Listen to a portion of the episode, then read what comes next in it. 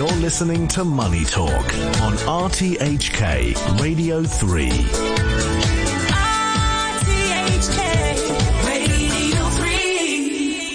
Great tips there from Carolyn and Anita. I have to be honest, I've got one of those jars of leftover foreign currency. And even when I do go back to the, current, the country, I forget to take that foreign currency back. Um, and another interesting thing is, even beggars in China have QR codes for donations now. I found that interesting in a recent visit. But welcome back to Barry Wood, RTHK's economics correspondent, joining us live from Washington, D.C., with his view from the U.S. Good morning again, Barry.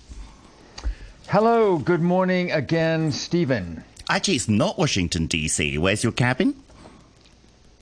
Well, I'm in West Virginia, just uh, about yeah. a two and a half hour drive straight west of, of Washington in the Shenandoah Mountains, and uh, it's very pleasant out here and much cooler. I remember driving through West Virginia once and just was amazed at trees going for miles and miles and miles yes. as far as many, the eye many could see. Can't see the wood for the trees, as they say.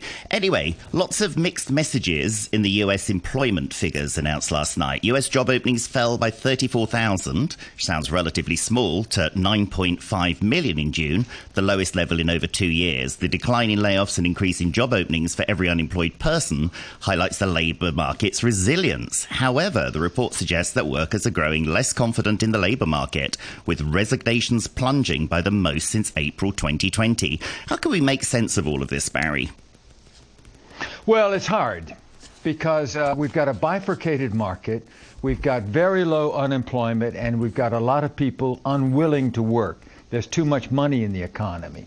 However, the jobless figures that will come on Friday will be very important in this. The expectation is that 100,000 jobs were created in the month of July. And in fact, let's not forget work from home which has really made employees have more power. Because if a company says, we want you in the office three days a week, they say, hold it, I only want to come once or not at all and they can move to another place. So the figures you quoted, Stephen, are pertinent, but it's not the end of the story. And I can't really make sense of it except to say that this is a distorted labor market. It's distorted by COVID. It's distorted by interest rates. And it's certainly distorted by the inflation rate that has come down substantially. Absolutely. Well, watch this space because on Friday, when those jobs figures are out, that will give us um, a, a, lot to talk about on Monday's show. Um, unless we have, yeah, it will be Monday show because of the time difference. Anyway, more news this week on Mr. Trump, including his indictment. How could this impact his campaign financing, Barry?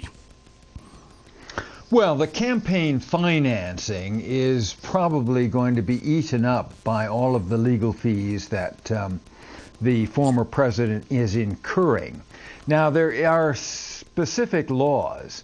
You have these special PACs, they're called, that money can be used for that kind of fee. But a lot of people are not going to step forward with additional cash donations to the Trump campaign, knowing it's simply going to go to finance his legal problems. His legal problems are overwhelming. Yeah. And let's let, let me just run through them if I may. The ones that have just come in the last 10 hours are very significant. That's the January 6th, the riot at the Capitol, and the events leading up to it. And then, of course, we have the documents that were taken apparently illegally from the White House and found in various boxes all around the Mar a Lago estate in Florida. Then we have the porn actress and the amount of money that was paid apparently illegally to keep her quiet. And then we have one more coming, which is the Georgia election. You ask how it's going to affect campaigning or campaign finance, but how about if we talk about how's it going to affect his popularity? And I regret to tell you, it's probably going to make his popularity even stronger yeah. among the base of the Republican Party. Yes, yeah, very um, interesting. But even if the worst comes to the worst and he ends up in prison, I believe he can still run for president.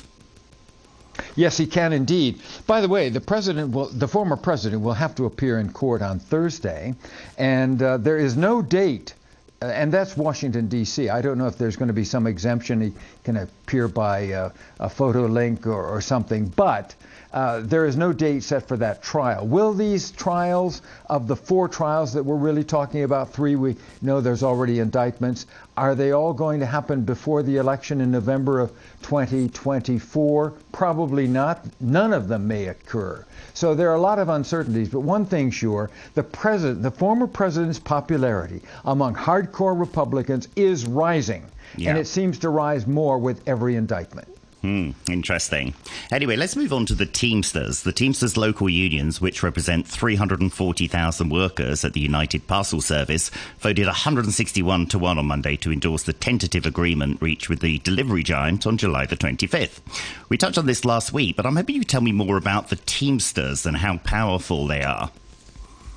Well, they used to be extremely powerful in the United States, and they are in a rather precipitous decline. For example, if you go back to 1974, there were 2 million Teamster drivers. Teamster, you know, was, was someone who handled the horses in a horse wagon that delivered goods. That's where they got the name, handling a team.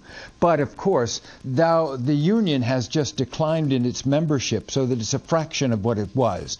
Uh, if there were 2 million Teamster drivers, in 1974, there's only 75,000 now. And if you look at the UPS company, that's the largest affiliated union with any company. That's 340,000 Teamsters. So that's significant. That labor agreement is going to set a pace. Now, yeah. if you look at UPS versus FedEx, UPS is a bigger company. It was founded in 1970. FedEx was only founded in 1971. But in fact, UPS does more of the parcel deliveries in the United States, those familiar brown vehicles. They're now going, the new ones will have air conditioning, not the old ones. And indeed, FedEx has a much bigger international presence. They have what? Uh, 670 airplanes versus uh, FedEx having just uh, a couple hundred. So these two companies are rivals. FedEx is not unionized. And in fact, the decline in membership in unions is very significant because Teamsters don't have the power that they had 5, 10, 15, let alone 30 years ago. And, and you see the decline in union membership in the US continuing? I do.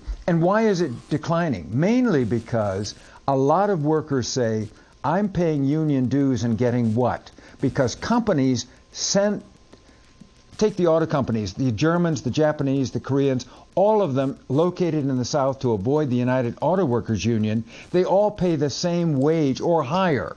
Therefore, the workers say, why should I pay the union dues when in fact I would get just as much money for the company that is non unionized?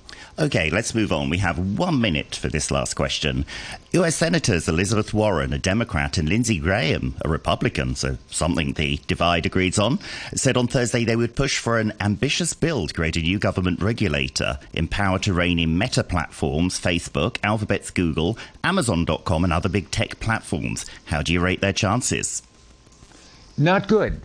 I don't think it's going to happen, but it's nice that they're talking about it because this is a very important new technology.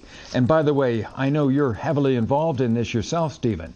But how do you get people to agree when you don't even know really the shape of any of these new devices that will come from Google, from Meta, from Apple, and from Microsoft?